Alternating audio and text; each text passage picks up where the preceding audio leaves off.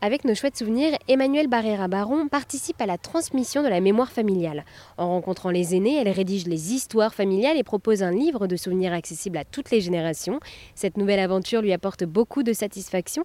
J'ai rencontré Emmanuel à Lyon et elle m'a raconté les différentes étapes pour arriver au livre final. Alors du coup, ça se déroule en plusieurs étapes. Euh, donc déjà, c'est les enfants ou les petits-enfants qui viennent vers moi.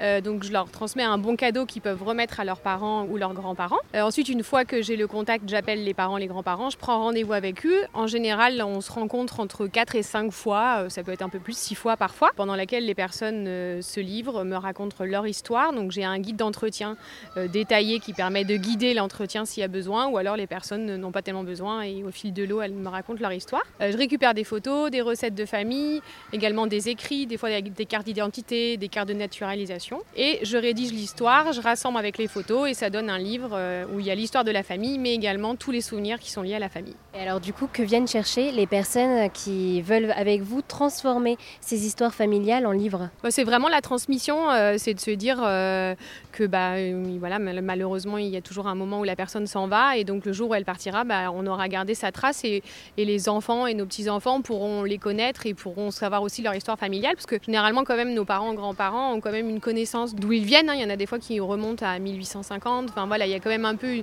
ça dépend des familles, mais il y a certaines familles qui ont une connaissance assez forte. Donc bah, c'est de savoir finalement d'où on vient et pour savoir où on va, il faut un peu savoir d'où on vient. Donc c'est un peu d'avoir euh, ce recueil à un moment, un instant T, de se dire voilà où on en est.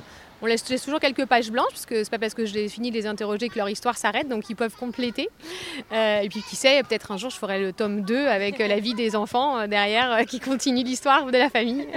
Souvent, de par ces rencontres, des liens forts se créent entre les personnes et Emmanuel affirme qu'elle gardera toujours en tête ces moments partagés avec eux. Et pour en savoir plus sur nos chouettes souvenirs, n'hésitez pas à vous rendre sur le site noschouettes-souvenirs.fr. Merci à Emmanuel d'avoir répondu à toutes mes questions.